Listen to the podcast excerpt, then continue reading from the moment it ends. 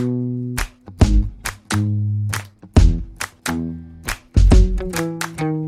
家好，欢迎收听《爱上塔克达》，我是主持人雷娜。那最近小伙伴是在逛社群的时候，都发现身边很多好朋友都到日本滑雪去。那你们是不是也心动了呢？今天很开心邀请到塔克达的合作伙伴 Go 放的店长豆豆来跟我们聊聊滑雪大小事。我们欢迎豆豆。Hello，大家好，我是豆豆。然后很开心今天就是受邀来 Pockets，可以跟大家聊滑雪这件事情。请豆豆就是介绍一下，说就我们合作伙伴 Go 放是。什么样的门市呢？嗯，勾放的话，我们主要就是真的是在台湾滑雪的专卖店，因为很多人都会说，哎，台湾不能滑雪，是不是？其实就不会有这样子一个专业的卖店。那其实我们的话，就是这故事就会说比较远一点，是因为我们的老板他其实是早期是在合欢山，因为以前合欢山是可以滑雪的，就是好多年前，但因为现在真的很多年前，现在可能就是只剩下那个遗迹缆车。那呃，因为他一直在从事这个推广滑雪。这件事情嘛，所以我们其实除了早期的滑雪团，进而开始服务我们的滑雪的学友们，所以我们就也希望做到一条龙，所以我们也开了滑雪的专卖店，然后就让他们觉得说，哎，可以在台湾其实就可以挑选到这些，哎，呃，从头到脚的这些装备，对，然后就可以比较安心的去滑雪这样子。所以等于 Go 放的话是在台北，然后专门做滑雪专卖店。对，没错，就是只要你滑雪会用到的相关的东西。或者是滑雪的一些大小事，其实我们都会跟大家做分享。因为我们店真的给人家感受可能真的蛮不一样。就是除了你来帮你挑选东西之外，我们更在推广，就是分享滑雪的一些东西。例如说，等下可能也会跟大家分享，就是哎，到底滑雪它就有分类别嘛？ski、snowboard 到底呃哪一个好？怎么挑选？然后甚至是说，哎，大家都去哪里滑？然后一些注意事项，然后要买什么？对我们也是就是在门店的这过程中，其实都会跟大家做这样子的。交流分享，那也蛮好奇，就是豆豆一开始是怎么样接触到滑雪契机，甚至就是想要到勾放这边，就是做店长这样子介绍推广的部分。嗯，其实蛮蛮蛮有趣的。其实我一开始根本不会滑雪，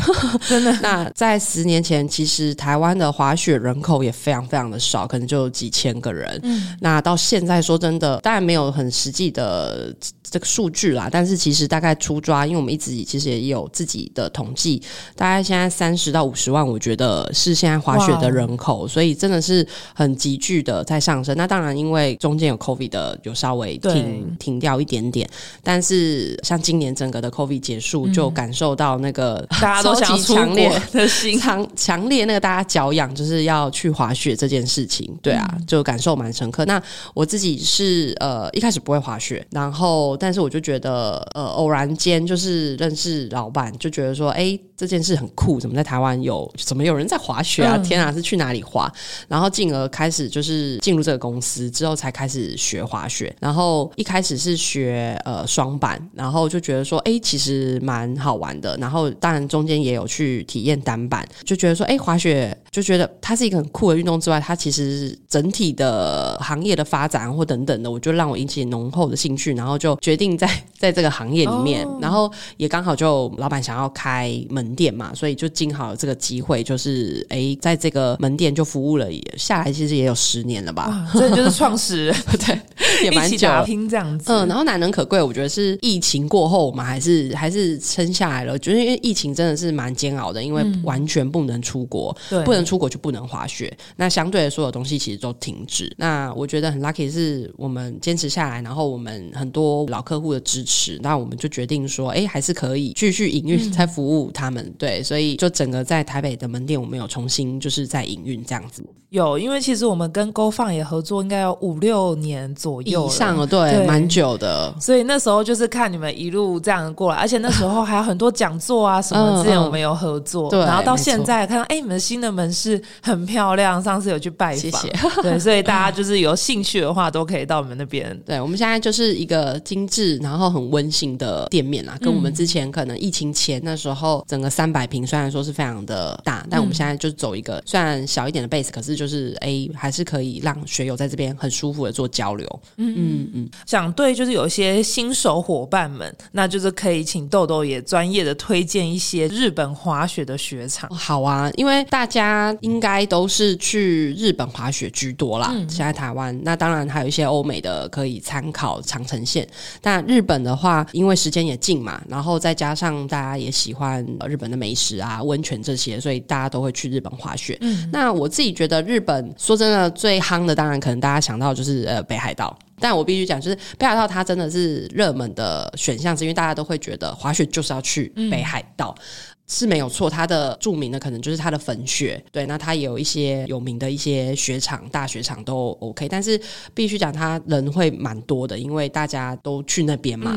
那我觉得就会蛮推荐，如果说呃像东北啊或中部，其实都也是有不错的雪场是可以参考的，就不一定都要一定要去北海道，这是一个。那如果说以新手的部分的话，我觉得当然价格考量之外，在它雪场规模大小可能不用到很大，因为越大的雪场。可能价格也会比较高。那新手的部分的话，就比较可行，因为你可能不会整个全山都跑遍嘛，所以就可以是朝着说，例如它可能规模没有很大，但是它的雪道是蛮友善的。我们可能会可以稍微去注意一下它的雪道，就是那种绿线的初级雪道多不多啊？这是一个，不要选一个就是哎都是比较中南 中南度的，没办法，对，等于就是卡在那边。所以可能如果是新手的话，就会建议那初级的滑道。可以稍微注意一下几个学场，我自己是觉得，因为每个学场其实初学者可能都还是可以多多少少可以。可以体验。那我自己觉得初学者，我是蛮推那个东北的一个下游。对，可能它知名度没有到很高，但是它的 CP 值很高，就是所谓的价格嘛，负担上面也不会那么大。那第二个，我觉得它的特点是它整个的雪场虽然规模没有很大，但是它里面的种类类型很多，就是变化型蛮多的。再加上它的雪质非常好，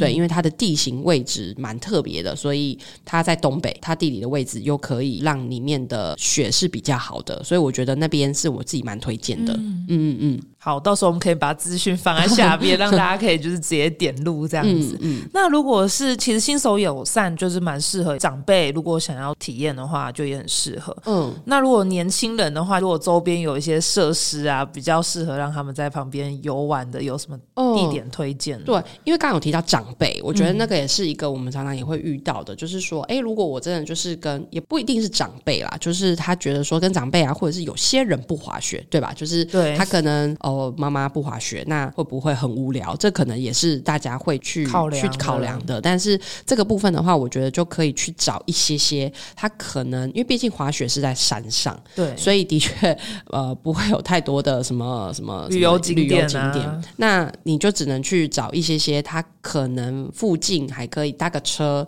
然后就可以逛一下的。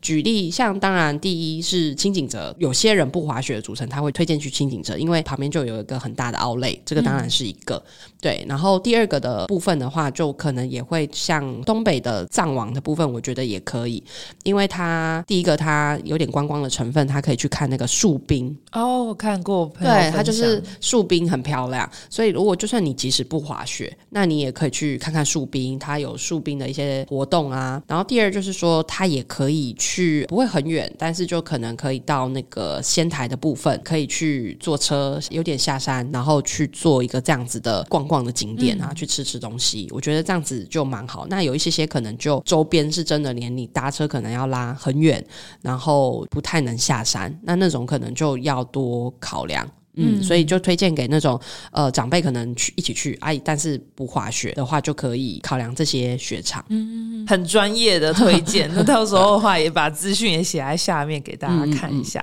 那就是刚刚录 p o c k e t 前的时候，有跟豆豆聊一下，就是说现在的很多滑雪的种类的方式，嗯，然后有现在流行到滑雪 camp 这个部分，那可以请豆豆简单分享一下。好啊，就滑雪的类型嘛，因为真的早期资讯可能。能真的还没有那么透明，就是应该说没有那么的大家都滑雪，所以在于滑雪的全包式是大家都比较会参加的。就举例，你只要 我们常常在说的，就是人只要长到机场，嗯。原则上就就都 OK 了，因为哦。就是会有专门的人带你，嗯。就是整个到日本，然后 take care 你的交通，然后一直就是全 check in，对，然后教学，然后连晚上可能都还会跟你分享你今天滑的怎么样，就是这么的对贴就是心，然后再带你回来。那这是全包式滑雪，那当然现在还是有啦，嗯，那这种就是会建议就找专业的旅行社去看这个整个的行程。OK，那另外一种就开始延伸自由行的部分。那当然自由行的部分的话，你可能就是要自己审费啊、自己定啊这些的，但是但是就会延伸出你还是需要教练。所以有一些 camp 就是举例来讲，就是哎，你可能要到指定的雪场去集合，嗯，然后他就只有就是教学的那一块，可能就是两天教学啊、三天教学啊这种的，你可以去加加这样子，所以也有这种的形式。那还有另外一种 camp 就是比较针对性的，举例就是那种青少年的 camp。嗯，对，它是针对给青少年去做交流，然后针对小孩子去做教学，然后可能会有针对一些元素再加进去给小朋友。对，那那种是比较特殊青少年 camp 那种的话，大概时间会不会拉比较长啊？嗯，会，它也会有那种就是五花三啊。基本其实滑雪的话，都建议可以来个五滑山啊，就是去五天，然后花整整三天。那再来的话，就是会有七滑五这种的，就会蛮可以考虑的。嗯就是 camp 的部分。嗯了解，所以等于算是说针对自己的时间啊，因为大家还要放假，还要请假啊等等的，嗯那就建议还是有三天。因为刚刚豆豆有在先跟我提提到说，因为我其实下周也要去滑雪，对那就是说，其实三天的话会比较有成就感。对，没错，因为我们有统计过那个滑雪的一个曲线吗，对，就是第一天你去，你会呃从事这个运动，你会有点就是、就是、受挫，对，受挫，因为你可能还在学习，你可能一定会跌。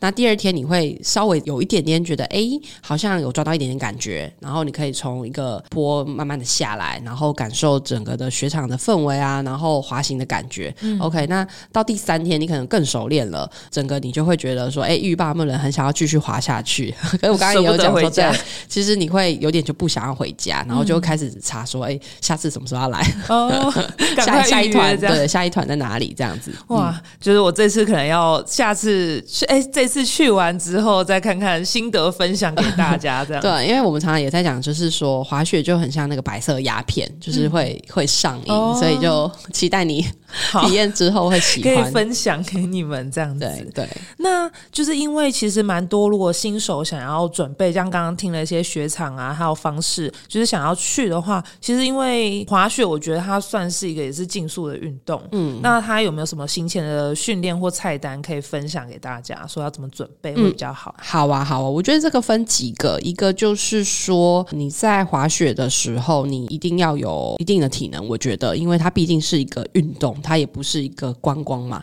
所以我蛮强烈建议，就是大家在呃出发前一个月，甚至更早之前，其实做一些准备。那这些准备，当然，如果你平常在运动的人，可能没有问题，再加强训练。那如果没有的，我觉得可以不用说，呃，是不是一下要拉高很大的训练？你可能就是例如说走走，像我们之前蛮常会连上班，可能就不坐电梯，然后就一路走到七八楼，就是这种也是一种训练。对，就是走走楼梯啊，或者是做做深蹲，我觉得对于整个的大腿肌群这些其实都是有帮助。那会让你在滑雪的时候不要那么的快就酸了嘛，因为这样子等于你就诶就不想滑了。对，所以这个是体能上面的，我觉得可能大家要可以稍微做一下准备。嗯，然后第二个就是我觉得是一些滑雪的观念的准备，或者是装备的准备。我觉得这当然没有，就是资讯已经很多了。那第三种就是可能可以稍微看一下一些滑雪的视频啊，我觉得这样是挺好的。滑雪大家大家是怎么滑下来的？对啊，他怎么怎么转弯？他可能都现在其实蛮多这样子的一些视频的资源，所以就可以稍微看一下。我觉得多多少少也是会有帮助。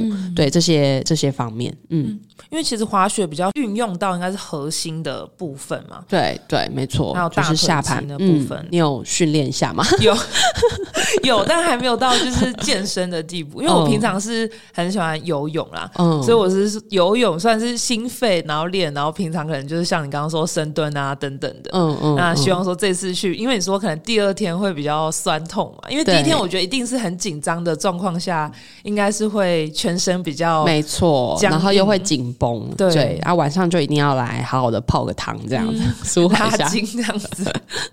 好，就是很期待说这次听完豆豆这个分享，那如果想要去参加日本滑雪的小伙伴，可以参考豆豆刚刚的资讯，然后还有一些行前的准备。那我们这边的话，下一集会再讲解说装备要怎么样的挑选才对，没错，非常重要。嗯，好，那我们这集谢谢豆豆前来，谢谢。那我们的频道呢会在 Spotify、Apple Podcasts、Google Podcasts、三奥跟 YouTube 播出。在 Spotify 收听的朋友，记得关注我们，避免漏掉任何一集。如果是在 Apple Podcast 收听，记得在评分处留下五颗星评价。大家想要购买我们的商品，可以到 Tagoda IT 的官网购买。海外听众也可以透过我们 Pinkoi 跟 HKTV 梦下单购买。爱上塔可达，我们下集见，拜拜，拜拜。